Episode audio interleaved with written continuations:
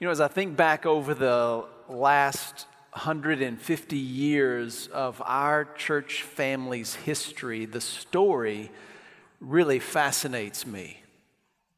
I think it's just incredible to think back over some of the things that God has done over the last 150 years of our church family's existence. I think about how in 1930, our church family began meeting at 10th and Main. It had already been in existence for over 50 years, and they received this new property, built a new facility. It began to serve the Lord and minister out of that location. And they continued to grow and, and trust the Lord such that they reached people in the community and grew to the point where in the mid 80s, they had to make a critical decision. They made a decision in the mid 80s, 1986, January of 1986, to purchase a piece of property way out west of town on Highway 29. I don't know if they realized in the moment how significant that decision was, but I'm convinced they knew that that decision was not about 1986 alone. I know that they knew that decision about 1986 was for the future as much as it was for that moment. Maybe they knew in that moment it was more about the future than for 1986. And when we look back on that critical decision that was made by our church family over 30 years ago, I think it's safe to say that we can all say that that was, decision, that was a decision that was made that was more about us in 2019 than it was about them in 1986. I mean, can you imagine our community today if what we enjoy as our church family didn't exist? I mean, what would our community be like if none of this existed for the last 30 plus years? And, and I've just got to tell you, I am grateful that our church family has set a precedent for making decisions in the moment that have more to do with the next 50 years than the moment they make the decision. And here we are, 152 years into our history, and so we're right at the front edge of the next 50 years. And I'm excited about walking through the book of Joshua with you because the book of Joshua is so much about the next 50 plus years. Taking new land and making decisions in the moment that have more to do with generations knowing the Lord than just our knowing the Lord. This last week, we actually discovered some relic of the past. I had uh, commissioned the search for an offering envelope. The oldest one we could find. Guess what we came up with? We came up with this envelope and uh, it's, that's actually the fourth Sunday in April envelope from the mid 1980s. The time when that critical decision was made that today all of us enjoy the fruit of. And I want you to notice a couple things about this offering envelope because I think there's lessons to be learned when you take a glimpse into history. And I want you to notice the two things you could give to through an offering envelope. You give to the budget. What does the budget do? The budget funds ministry for the current year. so you are being asked as a church family to give 10% of your income to fund the current year ministry. Additionally, you are asked to consider what the Lord might lay on your heart to give over and above your regular tithe 10% of your income, to this thing called Together We Build, which was about the future. So the church family was giving for today, but the church family was also being given opportunity to give for tomorrow. That, was one of the things that they were presenting at the time they made the decision that has resulted in what we experience now as our church family. I think that's pretty cool. Then notice on this offering envelope, there are a couple things that they were measuring. Now, they measured these things out of a small group experience. There's some fine print up there. It says, if used in Sunday school, fill out the spaces below. So there's, there's, a, there's a philosophy here, a value here. We want you to be in a small group. And when you're in a small group, here's the things we want you to measure. So, so way back in 1985, 86, when they're making decisions that would affect the next 50 years in such a significant way, we all can't imagine what it would be like if they'd not made that decision. They were funding today and they were funding tomorrow. And out of a small group experience, they were measuring these two things. Notice what they're measuring. Look on the far left of the envelope. They're measuring how many visits you made, how many phone calls you made, how many cards you wrote, how many notes you wrote. They didn't measure email at that time um, you know, but they were measuring contacts that you made with people outside the church.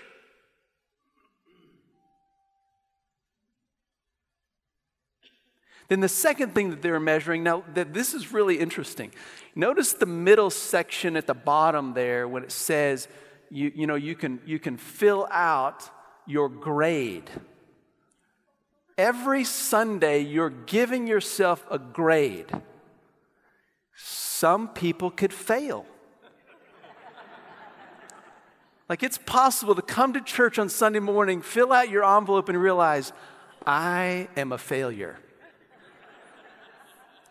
I think it might actually benefit the response time if we all recognize there are some days we just are failing and we need the grace of God big time, right? But you could give yourself a grade here, and the grades that you gave yourself on any given Sunday really measured the level of engagement you had within a small group community of believers in the church. So think about this. You had an opportunity to fund today, but you also had an opportunity to fund tomorrow because we're more concerned about tomorrow than we are today. And we're really funding today so that tomorrow can be something absolutely amazing. And when we gather, we're measuring these two things. Do we care about people outside these walls that are not here with us in this moment, experiencing the Lord's work? And will we engage in community, in a small group, around my experiences in God's Word? I just think it's really interesting that those are the values, those are the things they're measuring. That's what's being communicated just simply by looking at an offering envelope from the period of time when perhaps the most critical decision was ever made that affects us in this moment today in 2019. So today we're going to pick up Joshua in Joshua 3 which is right at the end of the spies coming back to Joshua, reporting about their experience in Jericho. And the spies tell Joshua, Joshua, God's going to give us the land. The people are terrified in the land. God's going to give us the land. And so Joshua is going to gather the people at the edge of the Jordan River. And we're going to read about that story together. So let's read in Joshua chapter 3. We're going to start in verse 1. I'm reading today from the Christian Standard Bible. And we're going to just read through pieces of this story together and talk through it. And begin to think about what river do we need to cross? In order to take new land. Here we go. Let's read it. Joshua chapter 3, verse 1. Joshua started early the next morning and left the acacia grove with all the Israelites. They went as far as the Jordan and they stayed there before crossing. So Joshua and all the Israelites, they get to the edge of the Jordan, the east side of the Jordan River, and there they are. And this is the culmination of 40 years of wandering in the wilderness. They've been wandering, waiting for the moment that God said, Now is the time to go into new land. And that moment came, and here they are on the edge of the river. And the next 40 plus years of Israel's history. I feel like, in a lot of ways, that for me, in my short time in our church family's history, I feel like that we have come to the edge of a river. And that we are on the precipice, the edge of the next 50 years and new, uncharted territory. And I just resonate with this story. And I find it incredibly encouraging to think about the excitement and the anticipation of crossing a river into uncharted territory. Look at verse 2. After three days, the officers went through the camp and commanded the people When you see the ark of the covenant of the Lord your God carried by the Levitical priest, you are to break camp and follow it but keep a distance of about a thousand yards between yourselves and the ark. Don't go near it so that you can see the way to go, for you haven't traveled this way before.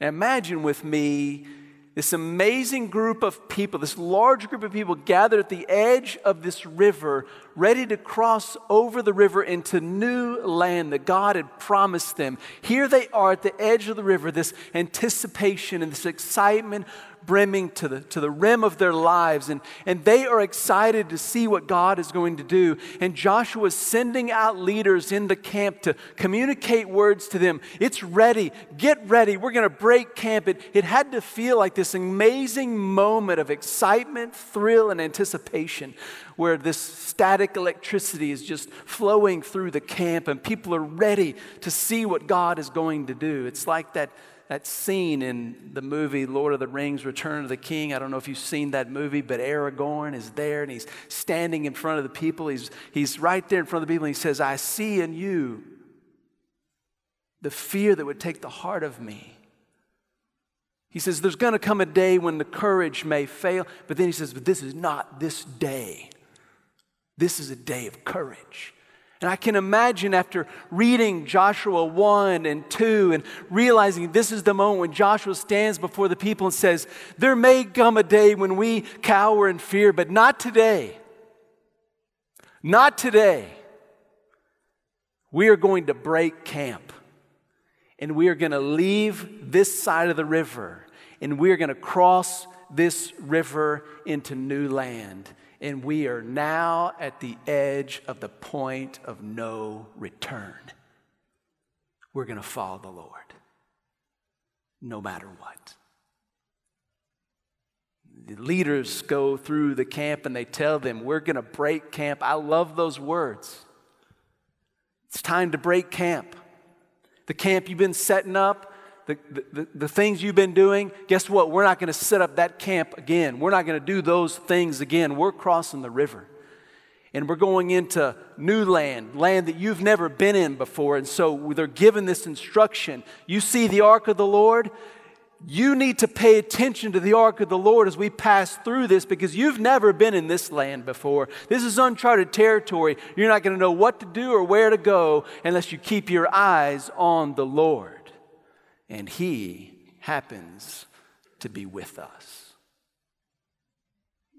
Now, the commanders tell the people, you better keep a healthy distance from the ark. I think there's a couple reasons for that. One, they needed to keep their eyes on the ark. And so the ark was going to be out front of them so everybody could see how the Lord's leading them into new land. But also, there's this sense of, yes, God is with us, but God is not to be misunderstood as anything other than holy, deserving our full attention, fear, and reverence. Because we're going to encounter some things in the land that might make us feel afraid, but we better remember that nothing we encounter that instills in us some kind of fear should be feared more than God. We want to fear Him above all other fears. Look at verse 5. Joshua told the people, Consecrate yourselves because the Lord will do wonders among you tomorrow. So Joshua, at the edge of the river, tells the people, You need to consecrate yourselves today because tomorrow God's going to do wonders among you. And I love that concept that Joshua lays before the people. Tomorrow, you're going to see something that you're simply not going to believe until you see it. And so today, you need to get your heart right. You need to do whatever it takes to make sure you're in a position where you're ready and expecting God to do something that only God can do. You need to consecrate your heart. You need to get ready today to see a river crossing in the wonders of God in a way that'll blow your mind. Because listen, you will never take a step into new land until you first experience the wonders of God in a river crossing. So you need to get your heart right today so that tomorrow you're ready to see what only God can do. And boy, I take such encouragement from that because I, I know that there are days when I wake up in the morning and I don't wake up with that kind of anticipation and expectation. And boy, I want that to be my heart, don't you? That you wake up every morning and every morning what you're saying is, Lord, today I want to consecrate my heart. I want to set aside some time to set my perspective correctly on what you're doing. And I want to today, right now this morning, before I walk through my day, I want to believe that today could be the day that you take me across a river. I want to believe that today will be a day where I can see the wonders of God and that I will then be able to go into new territory for your glory in a way I never could have gone had I not seen your wonders. And today I'm just going to be expecting to see you do a wonder that changes the way I think about my day, the way I think about you. Oh, that we would be a people who consecrate ourselves every day because we believe that today just might be a river crossing into new territory. Look at verse 6. Then he said to the priests, Carry the ark of the covenant, go ahead of the people. So they carried the ark of the covenant, they went ahead of them, and the Lord spoke to Joshua, saying, Today I will begin to exalt you in the sight of all Israel, so they will know that I will be with you just as I was with Moses. Command the priests carrying the ark of the covenant when you reach the edge of the water, stand in the Jordan. Then Joshua told the Israelites, Come closer, listen to the words of the Lord your God. And he said, You will know that the living God is among you, and that he will certainly dispossess before you the Canaanites, the Hethites, the Hivites, the Perizzites, the Girgashites, the Amorites, and the Jebusites. When the ark of the covenant of the Lord of the whole earth goes ahead of you into the Jordan. Now choose 12 men from the tribe of Israel, one man for each tribe. When the feet of the priests who carry the ark of the Lord, the Lord of the whole earth, come to rest in Jordan's waters, its waters will be cut off.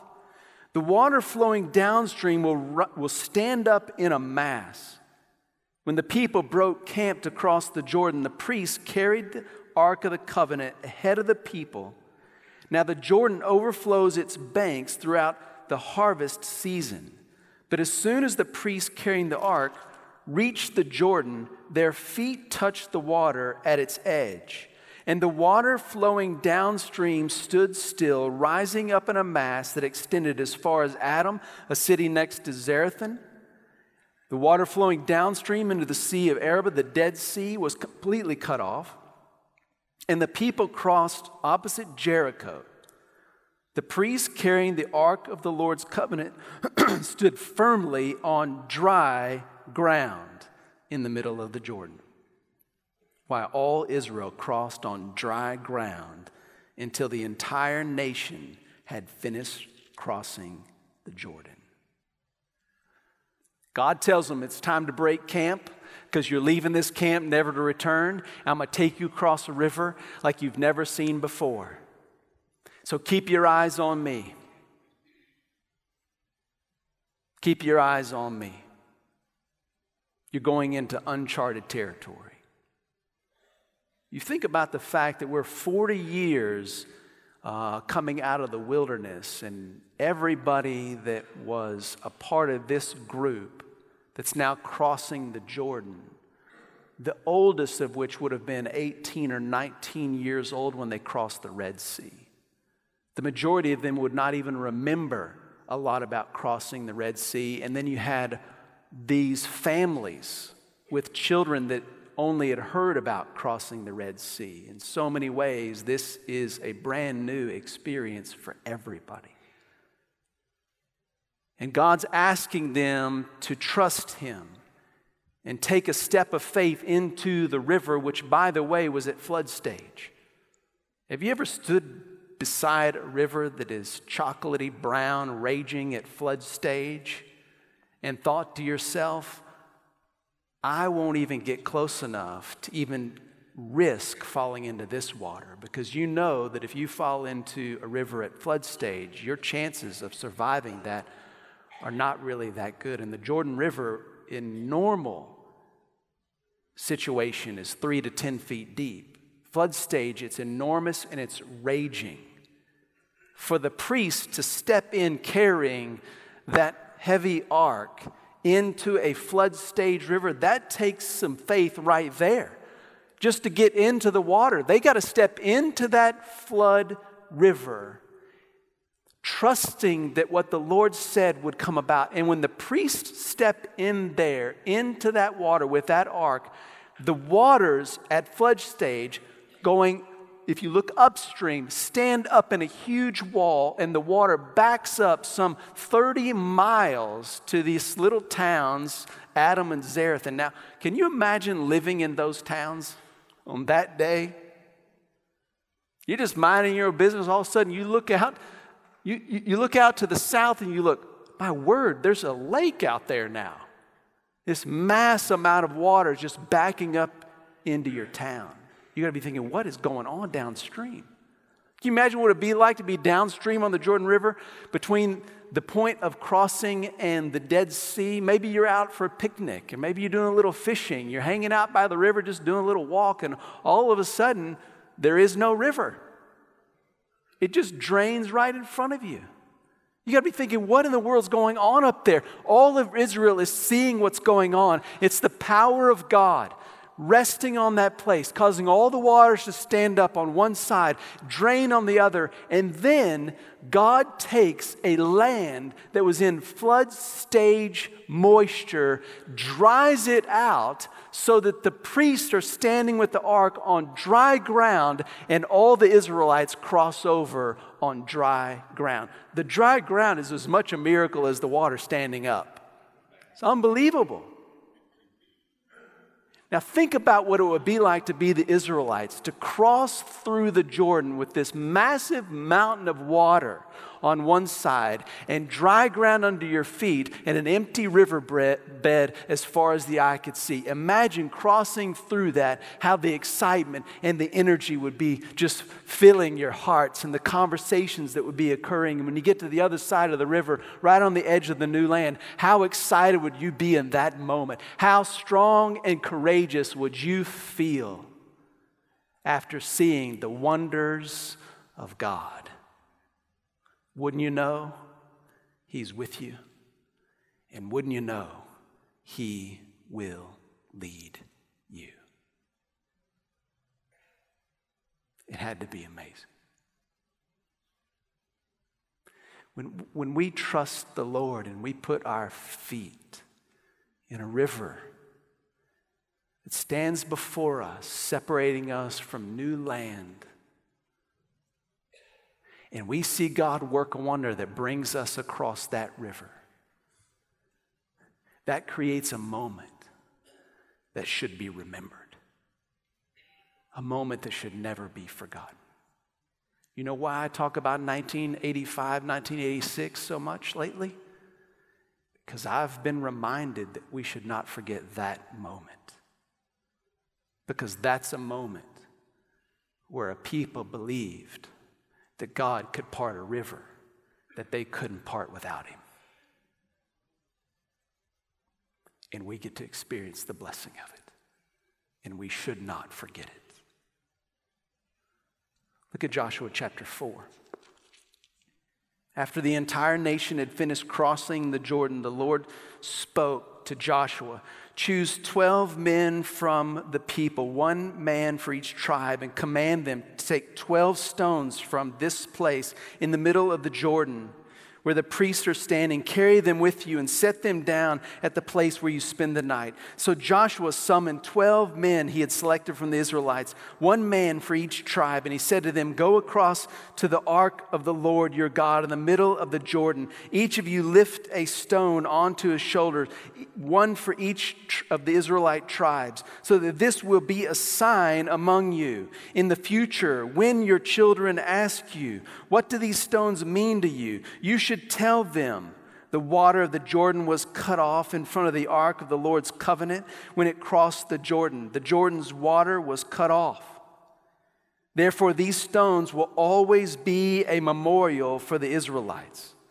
The Israelites did just as Joshua commanded them. Twelve men took 12 stones from the middle of the Jordan, one for each of the Israelite tribes, just as the Lord had told Joshua. They carried them to the camp and set them down there. Joshua also set up 12 stones in the middle of the Jordan, where the priests who carried the Ark of the Covenant were standing, and the stones are still there today.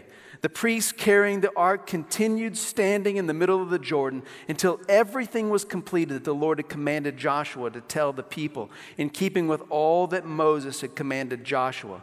The people hurried across, and after everyone had finished crossing, the priests with the ark of the Lord crossed in sight of the people. The Reubenites, the Gadites, half the tribe of Manasseh went in battle formation in front of the Israelites as the Lord had instructed them. About 40,000 equipped for war crossed to the plains of Jericho in the presence of the Lord. Isn't that a fantastic scene?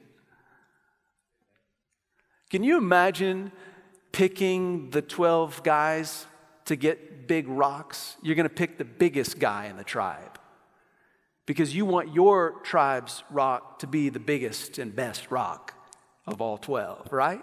Because you know this is not any ordinary stone. This is not just any rock. This is the rock that you're going to choose that represents your whole tribe. This is the rock that's not only going to represent your whole tribe, but this is the rock that's supposed to generate questions from your kids and your kids' kids, and your great grandkids, and your great great grandkids. This is the rock that's supposed to cause people to say, What is that there for? And you got 12 guys who are going out in the middle of the Jordan while the priests are standing there holding the ark and they got to pick out the right rock. Can't you imagine the thoughts in those guys' minds? I got to get the right rock. And they get that rock and it's so big they heave it up on their shoulders and they carry it over and they walk into camp and they set down those 12 stones. Don't you know, as that guy set down his stone representing his tribe, that somebody came up to him and said, Why'd you pick that rock? What is that rock supposed to mean for us? He says, I picked that rock because this rock if you look here, it's, it's like this. And I thought, man, when our kids ask about this rock, we could tell this story. I picked this rock because I, you just start talking about the significance of picking this rock so that our kids, when they ask, I love that the scripture says when our kids ask, not if. Isn't that true? It's not a matter of if they're going to ask questions, it's a matter of when they're going to ask. But notice here that God wants parents and grandparents to provoke the right kinds of questions in their kids and grandkids. Mom, dad, grandpa, grandma, why, why are these rocks here? I'll tell you why. I want you to hear what God has done. You know, over the next couple weeks, part of our vision is going to be unfolded by our family ministry. And our family ministry is going to communicate to our church family a church family, an FBG discipleship plan. And I love this plan being displayed and put out there for us because it's going to be about creating milestones, about creating memorials, about creating moments where we can create the opportunity for the right kinds of questions to be asked within the relationships we have in our church family, within our families, from our kids and our grandkids, so that we're asking the right questions and displaying the right memories of what God has done in the past so that we might follow Him into tomorrow. We want to talk about the rivers of yesterday because we believe there are new rivers to cross out there tomorrow. And we believe there are new wonders that are going to propel us in new ways like never before, not only for us, but for the next 50 plus years. We're going to get to do that the next couple weeks. It's going to be awesome.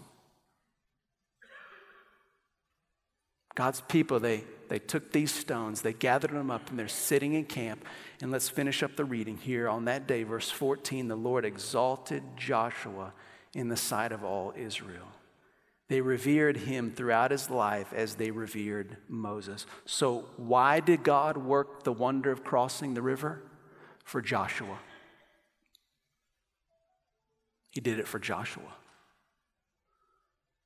But he also did it for the people. He exalted Joshua that day so that the people would know that God is with Joshua and the people be reminded that God is with them. He did it for Joshua, he did it for the people. Look at verse 15. The Lord told Joshua, Command the priest carry the ark out of the Jordan to come up from the Jordan. So Joshua commanded the priest, Come up from the Jordan. When the priests carrying the ark of the Lord covenant came up from the middle of the Jordan, their feet stepped out onto solid ground, and the water of the Jordan resumed its course, flowing over all the banks as before. The people came up from the Jordan on the tenth day of the first month, and they camped at Gilgal on the eastern limits of Jericho. Then Joshua set up in Gilgal the 12 stones they had taken from the Jordan. You know what Gilgal means? It means freedom. The Lord said, I want you to cross that river, but you got to step in the water. When they stepped in the water, God parted what only He could part in a way that only He could part it. And after they saw the wonders of God, they took those stones and they put them in the place called freedom to remind them when God parts a river and we walk through it, we walk into freedom every time. Verse 21, he said to the Israelites, In the future, when your children ask their fathers, What is the meaning of these stones? Second time he's telling them this, you should tell your children, Israel crossed the Jordan on dry ground. For the Lord your God dried up the waters of the Jordan River before you until you had crossed over, just as the Lord your God did to the Red Sea, which he dried up before us until we had crossed over. You know the big difference between the Israelites crossing the Red Sea and the Israelites crossing the Jordan River? Can you imagine mom or dad telling their kids about the stones and saying, We, we once crossed the Red Sea. When we crossed the Red Sea, we were all terrified because we had an enemy right behind us in Egypt that were threatening to kill us all. We are trapped against the Red Sea and we didn't know how we'd get through, but God delivered us we were terrified. But when we stood on the edge of the Jordan River, you know what? The enemies in front of us were the ones who were terrified. We were not terrified. We were excited because we knew that the Lord would work a wonder and take us into new land. And we were ready to follow him. And he did it. And we've never been the same. God did it for Joshua, He did it for the people, but He did it for their kids and their grandkids and their great grandkids. In fact, He did it for more than that. Look at verse 24. This is so that all the peoples of the earth may know that the Lord's hand is mighty, and so that you may always fear the Lord your God. God did it for them, but He also did it for the rest of the earth. for generations to come. And that is the story of God for every generation of his people. And I want that to be our story.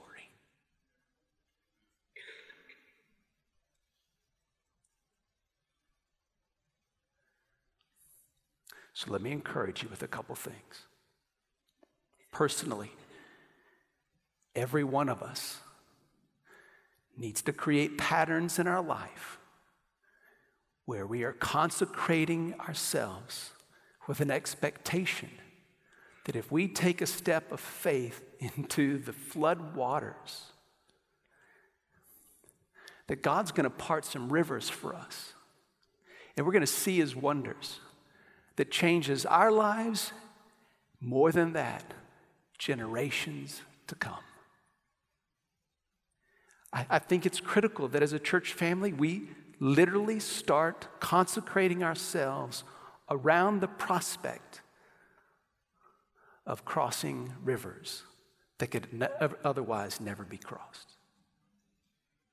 There's something to be said when an entire church family is so anticipating the wonders of God as we trust Him to go into the new land that we every day wake up saying, Today, God, I'm expecting to see a river crossing wonder because I know there are people out there that you want me to share with, and I need to see that you are with me and that you will lead me. And I need to be reminded today, and I'm just going to expect that you're going to open my eyes to your wonders so that I see the cross of Jesus Christ and the resurrection of Jesus Christ in a way today that propels me into the new land of the people you've put around.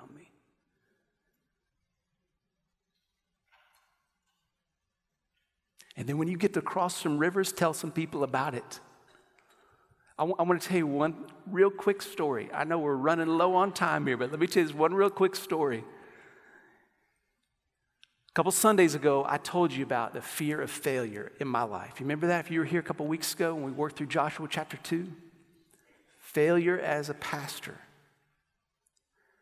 And I talked about Joshua, strong and courageous, right? On Tuesday morning, I gathered with the Board of Trustees at Southwestern Baptist Theological Seminary for our final board meeting where I was presiding as the chairman of the board. Praise God, that was my final one.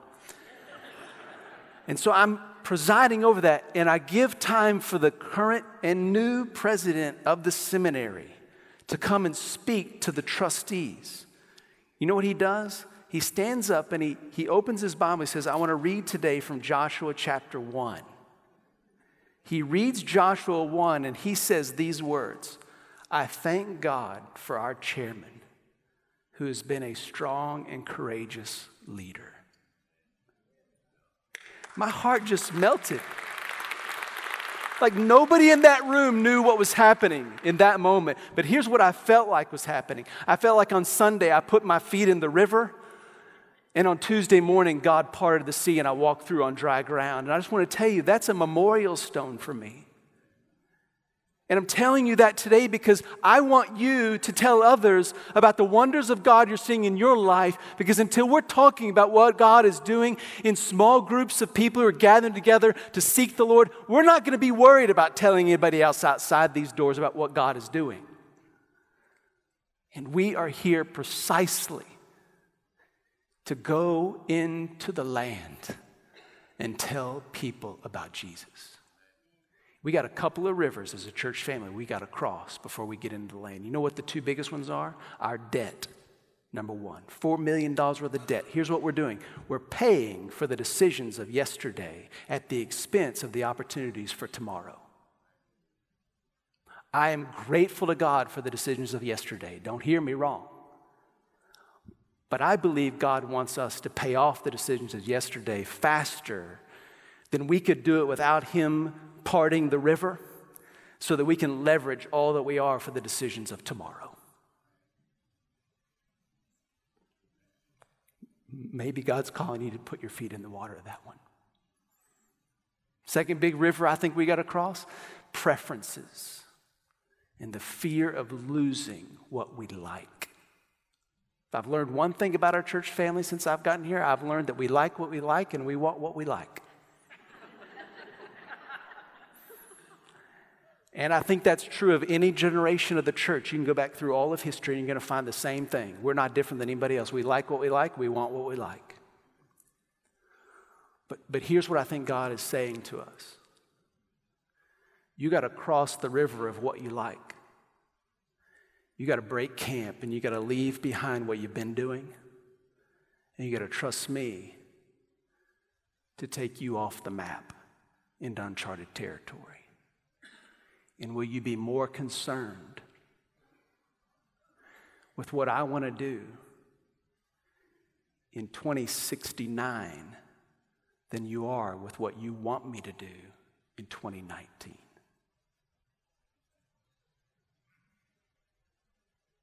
It's not that God doesn't care about us. It's just the best way to experience God's care for us is for us to care about God's glory in 50 plus years. And oh, I long to be a part of that story. Amen.